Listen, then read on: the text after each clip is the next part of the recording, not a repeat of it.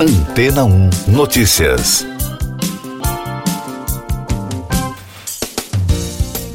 Bom dia! A missão da NASA, que enviou uma sonda para atingir um asteroide no mês de setembro, espalhou mil toneladas de rocha pelo espaço.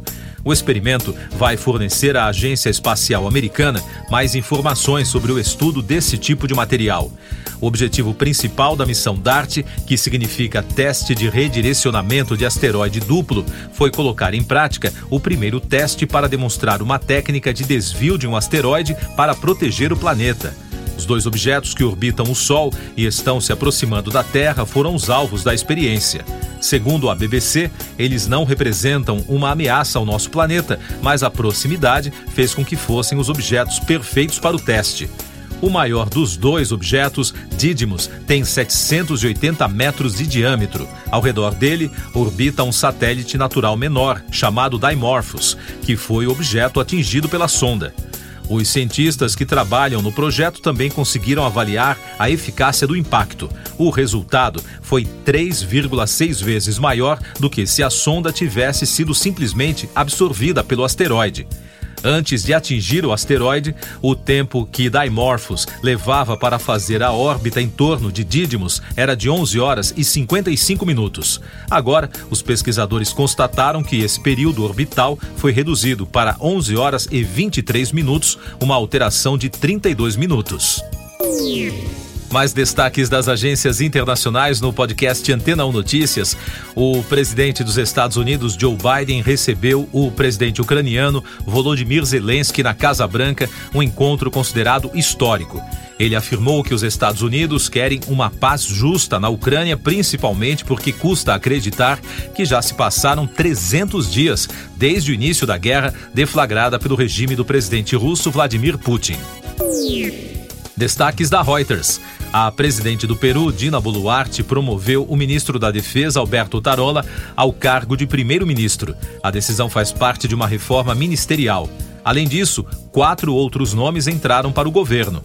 A promoção de Otarola gerou críticas dos parlamentares de esquerda que consideram o político responsável pelas mortes relacionadas aos protestos que tomaram conta do país após o impeachment e detenção do ex-presidente Pedro Castilho. Um alto funcionário da Organização Mundial da Saúde disse à agência de notícias que a China pode estar enfrentando dificuldade para notificar o total de casos de Covid-19. O país enfrenta um grande aumento no número de infecções em meio a preocupações da comunidade internacional sobre a falta de dados. Segundo especialistas, os números oficiais da doença se tornaram um guia não confiável, uma vez que menos testes estão sendo feitos em todo o país. Um vídeo que viralizou na quarta-feira flagrou a explosão de um depósito de munição russo no Oblast de Donetsk, na Ucrânia. As imagens captadas pelas câmeras de um drone ucraniano mostram uma gigantesca onda de choque criada pela detonação. De acordo com as agências, a explosão teria ocorrido há cerca de uma semana. A Organização Mundial do Comércio avaliou que os Estados Unidos contrariam as regras do comércio internacional ao impor o selo Made in China em mercadorias importadas de Hong Kong. A medida foi tomada pelo então governo de Donald Trump. Segundo o órgão, a medida é incompatível com o Acordo Geral de Tarifas e Comércio de 1994. Eu sou João Carlos Santana e você está ouvindo o podcast Antena 1 Notícias, agora com os destaques das rádios pelo mundo, começando por Londres, da BBC. A agência governamental britânica, Escritório de Propriedade Intelectual, afirmou que compartilhar senhas para serviços de streaming online, como o da Netflix, é contra a lei, porque a prática viola a lei de direitos autorais. Segundo a reportagem, é comum no Reino Unido que pessoas que não moram juntas compartilhem suas senhas de serviços de streaming. No entanto, um porta-voz confirmou que a posição oficial sobre esse assunto não mudou. Outro destaque da rede britânica: o filme irlandês The Quiet Girl foi indicado ao Oscar na categoria de melhor filme internacional. A produção foi selecionada entre os 15 títulos que irão disputar a categoria na edição de número 95 do Oscar no dia 12 de março. Dirigido e escrito por Combe Red, o filme é uma adaptação do livro Foster, de Claire Keegan, de 2010.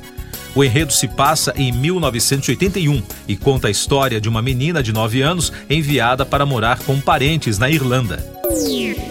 Ainda da capital britânica, da Capital FM, Outro destaque da retrospectiva da emissora britânica foi o segundo álbum solo de Louis Tomlinson. De acordo com a reportagem, o cantor pop deixou a internet em frenesi quando confirmou que o lançamento chegaria em novembro, um projeto que demorou muito tempo para chegar aos fãs. Faith in the Future foi apresentado aos poucos, com o lançamento de faixas como Bigger Than Me e Silver Tongues. E claro, os seguidores do astro aprovaram as novas canções. E dos Estados Unidos, da Ultimate Classic Rock, o encontro de Dave Grohl, da banda Foo Fighters, com Billie Eilish no show da cantora, realizado na semana passada no Kia Forum de Los Angeles, foi um dos destaques nesta semana na página da emissora americana. O duo inesperado apresentou uma versão acústica da canção My Hero, que foi dedicada ao falecido baterista Taylor Hawkins. A reportagem lembra que a estrela pop prestou homenagem a Hawkins no Grammy deste ano.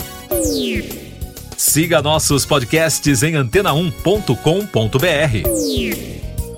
Este foi o resumo das notícias que foram ao ar hoje na Antena 1.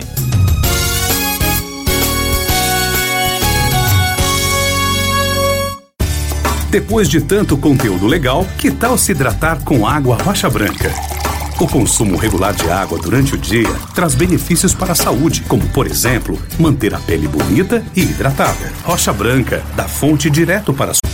Depois de tanto conteúdo legal, que tal se hidratar com água rocha branca?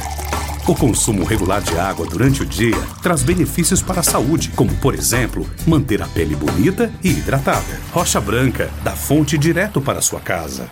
Casa.